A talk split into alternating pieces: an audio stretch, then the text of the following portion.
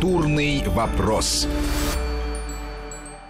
студии Григорий Заславский. Добрый день. И я рад приветствовать руководителя ОАО э, реставрационной компании Андрея Аристархова. Здравствуйте, Андрей Владимирович. Добрый день. Спасибо, что пришли, э, потому что я понимаю, что любой руководитель, для него э, важно после того, как что-то произойдет, знаете, 100 дней, там год прошел, а вы согласились прийти. Ну, собственно, компания уже существует больше года, и, собственно говоря, поэтому уже и есть о чем говорить. Но, наверное, я бы начал с того, что в профессиональной среде есть какие-то беспокойства, волнения по этому поводу, и поэтому, мне кажется, важно какие-то вопросы прояснить.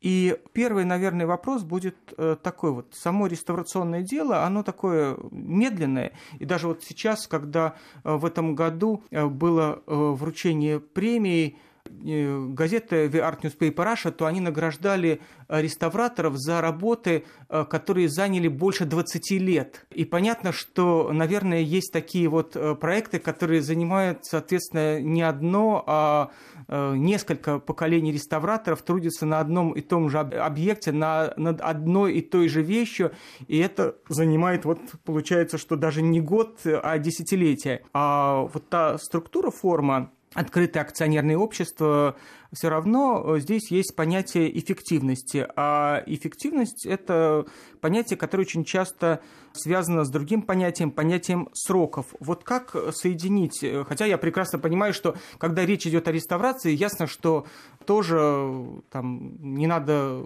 к 7 ноября или к 1 мая, но все равно какие-то сроки ставятся и необходимо заканчивать работу. Вот как соединить вот эту вот э, медленность работ, которая связана часто с искусством, со сложнейшими технологиями, и да, вот эту форму организации открытого акционерного общества? Ну, вы знаете, во-первых, э, я хочу сказать, что фактически объединение компаний сейчас пока еще не произошло но создан некий новый бренд, это реставрационная компания Министерства культуры, который призван объединить специалистов, э, архитекторов, реставраторов нескольких организаций. Это в ГУП МНРХУ, это в ГУП спецпроект «Реставрация» и некоторые другие э, реставрационные компании, которые э, ранее работали на этом рынке, были подведомственными организациями Министерства культуры или какими-то еще государственными компаниями. Например, УАО «Центр реставрация», которые, к сожалению, по тем или иным причинам, как отдельные юридические лица, до нас не дошли. Поэтому это будет такая вот, э, как нам представляется, мощная команда, которая сможет решать задачи комплексно от э, вопросов, связанных с э, историко-культурной экспертизой, проектированием, до непосредственной реставрации так называемой строительной, то есть это какие-то общестроительные работы, и реставрация художественная. Это и э, монументальная, и станковая живопись. Вот это то, что мы хотели бы создать. Безусловно, э, такая компания сможет участвовать практически в любых конкурсах, но по факту мы это можем делать уже сейчас. И решать любые поставленные задачи. В том числе, конечно же, это касается и непосредственно капитального ремонта и нового строительства объектов культуры. Это могут быть филармонические залы, музеи и так далее. То есть задачи любого уровня сложности, связанные с или сохранением объектов культурного наследия, или с созданием строительства новых объектов культуры. Это вот такая вот задача, такая интересная цель. При этом нам кажется, что очень важно, чтобы эта компания была именно государственная, поскольку в такой ситуации мы можем отвечать не только и отвечаем перед нашим заказчиком и перед общественностью не только в рамках госконтракта, например, или какого-то частного контракта, не только в части штрафных санкций или банковских гарантий каких-то, но руководство компании отвечает еще и перед руководством Министерства культуры, перед Росимуществом, по сути, своими должностями. То есть здесь еще ответственность не только финансовая, но и личная. И мне кажется, что это очень важно. А что касается сроков проведения реставрационных работ и возможности работы в реставрации э, в качестве госкомпании, э, бюджетного учреждения или в части акционерного общества, мне кажется, здесь нет э, принципиальной разницы, поскольку любой контракт, а все-таки мы сейчас говорим о бюджетном финансировании, он содержит какие-то сроки.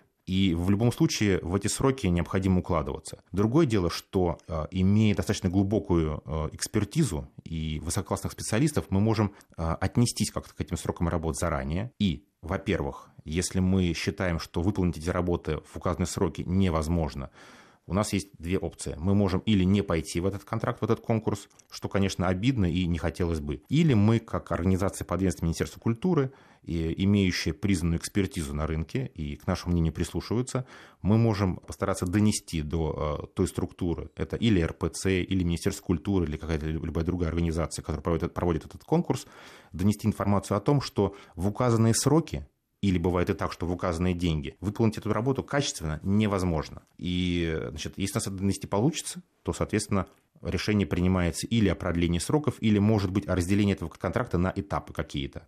Если же, ну, не получится донести, значит, вот, ну, не хотелось бы думать о такой ситуации. Да, потому да. что я вот сейчас вот вас слушаю и понимаю, что, представляете, вы проводите, у вас э, лучшие специалисты, вы проводите экспертизу и понимаете, что в эти сроки э, проделать эти работы э, невозможно. И вы отказываетесь от этого контракта, и, соответственно, на ваше место приходит та компания, которая не имеет таких специалистов, э, зато она говорит, да мы все решим в указанные сроки, это мой любимый пример, когда в Бахрушинском музее тендер на перевозку экспонатов выиграл какой-то индивидуальный предприниматель, и к назначенному часу он приехал на открытом УАЗике, достал крафтовую бумагу, приходит и говорит, ну где у вас вот экспонаты, я готов, значит, их упаковывать. Ну тут, соответственно, сотрудницы э, грудью встали, и э, этот человек, как оказался порядочным, он отказался от выигранного контракта, поняв, что ничего у него все равно не получится.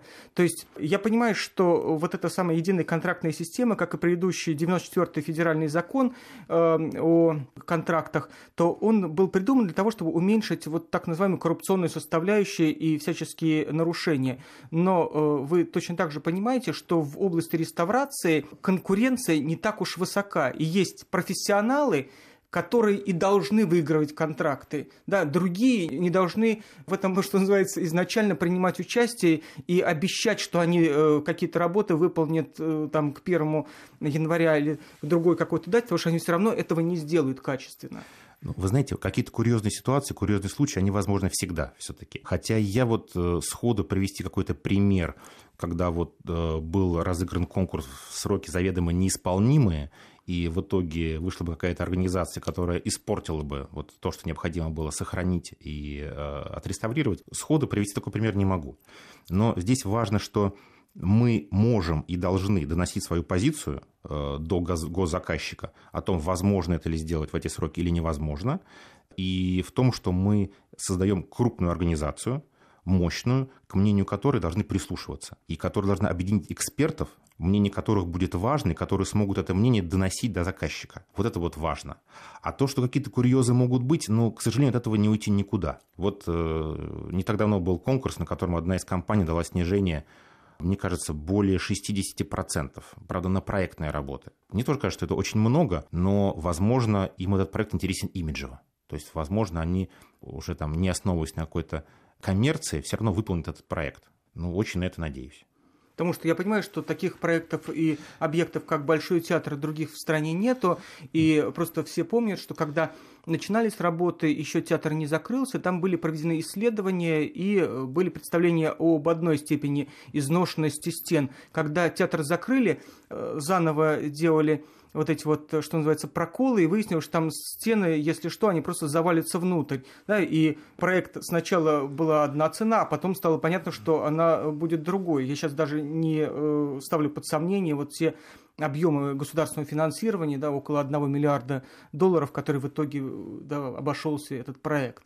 Ну, это на самом деле достаточно типичная ситуация угу. для э, зданий там, 17-18 века, зданий с деревянными перекрытиями. Очень часто действительно бывает так, что первоначальное обследование, которое проводится, к тому же, как правило, там, не разрушающими методами, потому что здание продолжает жить, в нем находятся люди, и на стадии проектирования не всегда возможно те же самые перекрытия или какие-то еще элементы осмотреть глубоко. Но когда снимается верхний слой, оказывается, что балки сгнили, или они были частично заменены, или мы видим, что они обгорели, был когда-то пожар, может быть, там 100-150 лет назад. Так есть, к сожалению. В таких ситуациях приходится подрядчику или все-таки находить какие-то способы, сейчас есть новые интересные технологии, и укладываться э, в те объемы финансирования, которые есть, или обосновывать свою позицию.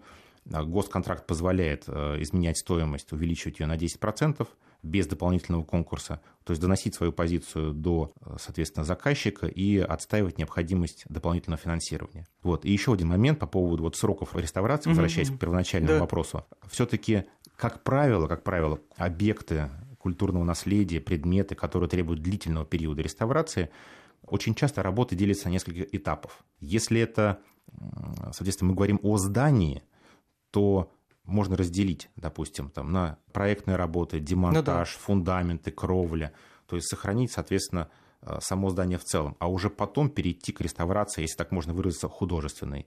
Это уже предметы интерьера, это какие-то росписи. То есть это уже следующий этап который также может делиться еще на какие-то этапы. То есть мы можем получить законченный объект, естественно, там, естественно не в течение там, полугода, года, а может быть в течение там, 3, 5, 6 лет. Вот. Ну, каких-то вот более длинных э, проектов у нас сейчас нет, но там, 2-3 года – это абсолютно нормальный срок сейчас э, для э, создания, для реставрации объекта культурного наследия того или иного. Я так понимаю, что это не только российские, это вполне международные сроки для... Абсолютно, да, конечно. конечно. Мы должны сейчас прерваться на несколько минут рекламных объявлений. Я напомню, что сегодня мы говорим о реставрации. В студии Андрей Владимирович Аристархов, руководитель ОАО э, реставрационной компании. И через 2-3 минуты мы вернемся в студию и продолжим разговор. Культурный вопрос.